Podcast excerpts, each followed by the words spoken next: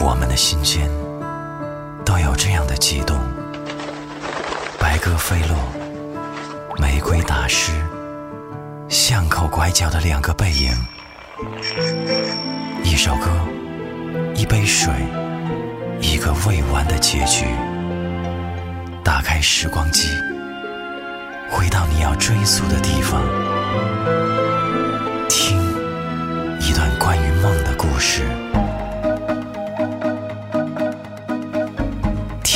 花开，听见花开，听到心底的自己。懂事儿的背后是深深的自卑。我侄子今年十八岁，暑假的时候在我家住。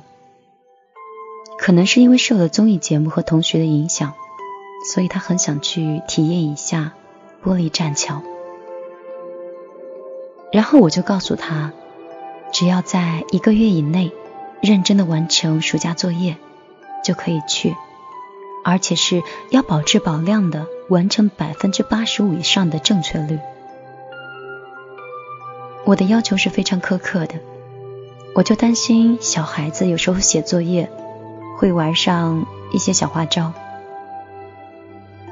我侄子的学习呢，成绩一般般，要想达到很高的正确率，就必须要很认真、很仔细的去完成每一道题。那段时间他也不看电视。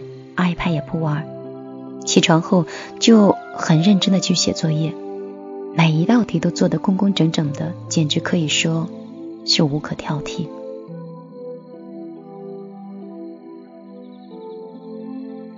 我感觉他似乎生怕我会因为其他任何一个小小的理由，会取消答应他的这一次的计划。但是这一切在表姐的孩子来到我家后就被打破了。饭桌上，表侄听说我们要去玻璃栈道的约定，就要嚷着妈妈要带他去。表姐告诉他，要想去的话，就要像弟弟一样认真的完成所有的作业，作业做好了，就会带着他去。表侄一听，立马就不高兴了，直接把筷子拍在桌子上，他马上整个人就躺到了地板上，哭着滚来滚去的。嚷着就是要去玻璃栈桥，而且当时的情景就是要去，还是必须马上就要去，让我们怎么劝都无动于衷。他一边蹬腿，一边哀嚎着。表妹实在是很无奈，只好答应他带他去，明天就去，作业就先不写了。侄子看到这些，就默默地走进了自己的房间。过一会儿，我进去的时候，我发现他正坐在床头伤心地哭着。那一刻，他虽然什么都没有说，但是我懂，我很了解他伤心的原因，因为我小时候也是一个试图以懂事来讨好成人世界的孩子。那一刻，我瞬间就明白了他所有的委屈和嫉妒。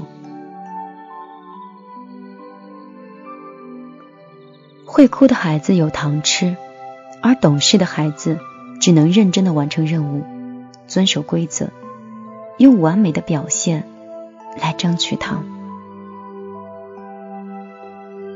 他们压抑自己的欲望，小心翼翼的去讨好大人。却完全没有哭闹的小孩嚷一下就有非常好的效果。懂事的孩子总是乖的让人心疼。我小时候就是父母眼睛里很懂事的孩子，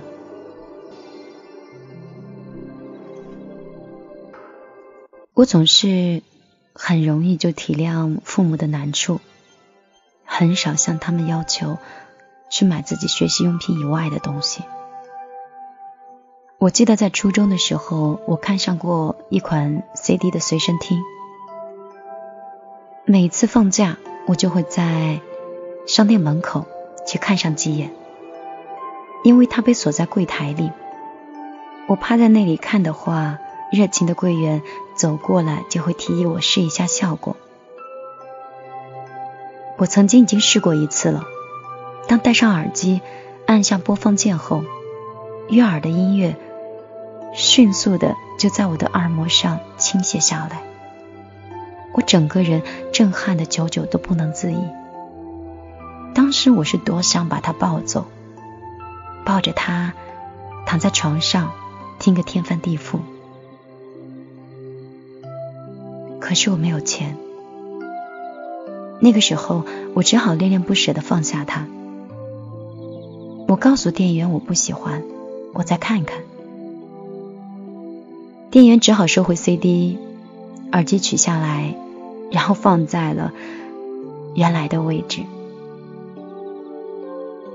但是我从他的眼神里看到的，满满的是鄙夷和不耐烦。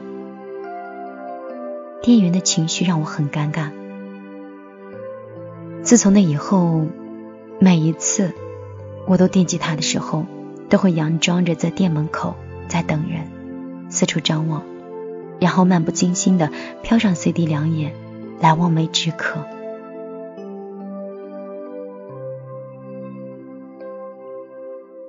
我当时是想要得到那个 CD 的，但是我从来没有跟爸妈讲过。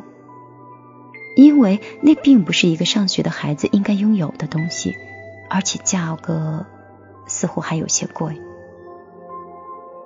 身边也没有几个小伙伴拥有过，甚至来说，我爸妈都没有听说过这种东西。我也觉得我没有理由去增加他们的负担，理智是不可能压得住渴望的。我做梦都想得到的，想凭零钱买到的，我觉得可能基本是不可能完成的。那一段时间，我每天都过得很失落。如果有重来一次的机会，我一定会跟爸爸讲，帮我实现这个愿望，好不好？我乖了那么多年，我可从来都没有提过别的过分的要求。可是，没有讲就是没有讲。一个懂事的孩子总是这样过分的善解人意，不敢去索取既不名正言顺又非理所应当的东西。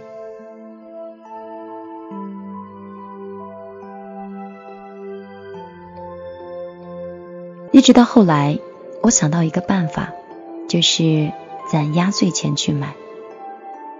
以前的压岁钱都是我主动上交，那一年我却想据为己有，大几百块钱揣在兜里，眼看着就要开学了，我就可以奔着我的 CD 去放到自己的口袋里。可是，一个记性好的妈妈打破了我所有的计划，提出了替我保管的方案，将我所有的资产没收。把我的钱掏出来的时候，我整个心都在滴血。那一刻，我想过，如果我是撒着泼的，打死也不交，妈妈也拿我没有任何办法，顶多也只是感觉有些失望而已。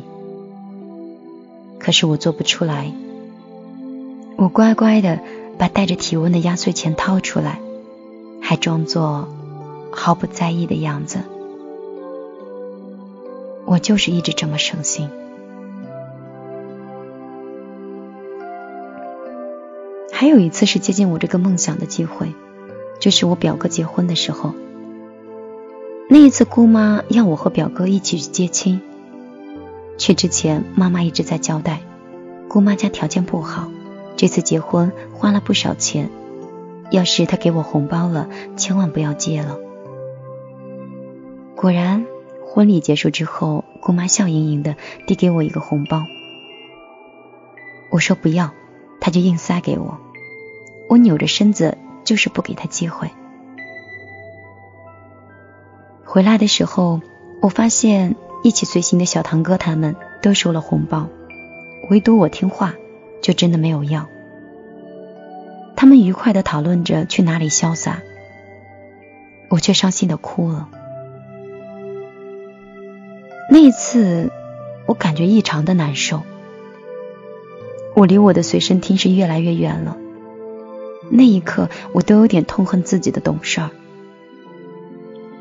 多年以后，我最终还是买上了那个 CD 的随身听。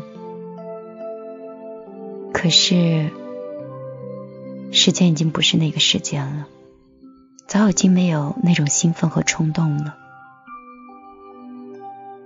有些梦，当时没有实现，往后也都将是遗憾了。懂事的孩子往往十分在意别人的感受，让别人觉得舒服，是他们讨好他人唯一的方式。比如我，我从小就会察言观色，擅长一些细枝末节的地方去分析大人的情绪。在合适的时间，永远都只做合适的事情，压制着自己的欲望，顺应大人的想法。由于父母的三令五申，我从来没有在湖边玩过水，没有和小伙伴出去钓过龙虾，没有和弟弟争过好吃的，没有和同学比过吃穿。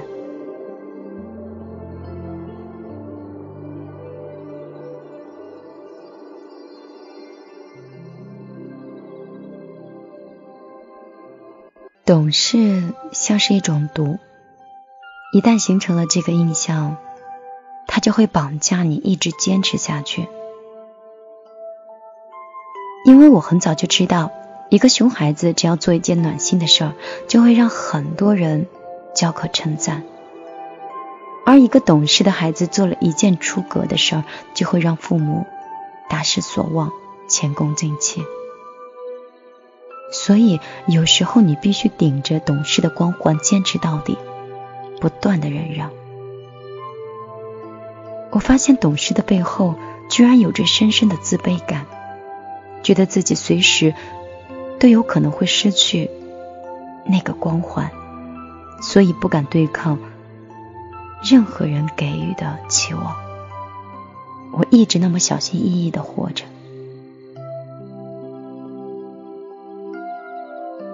作为一个标准懂事的孩子，我的这份早慧，并没有让我感到骄傲。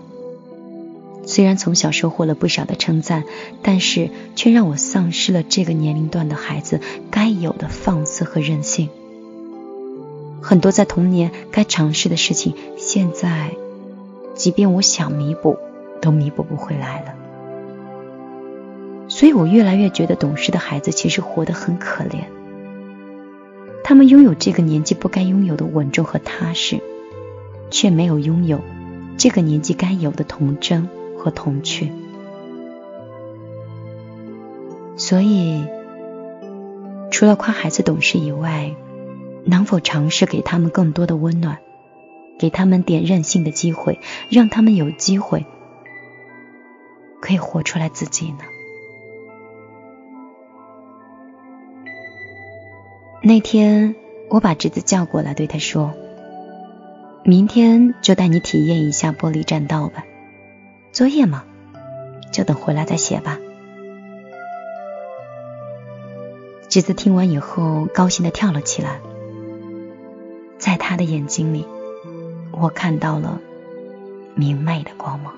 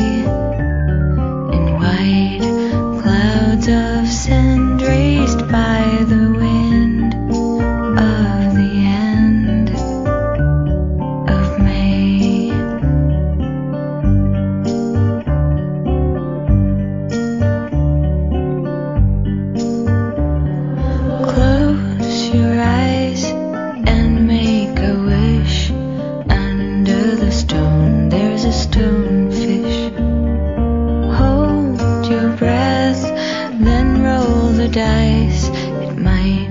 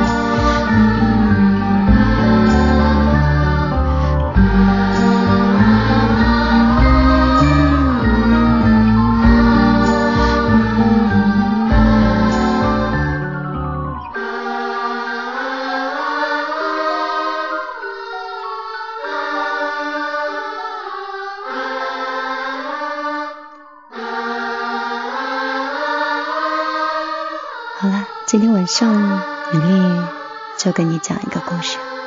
这里是米粒的听见花开，你该休息了。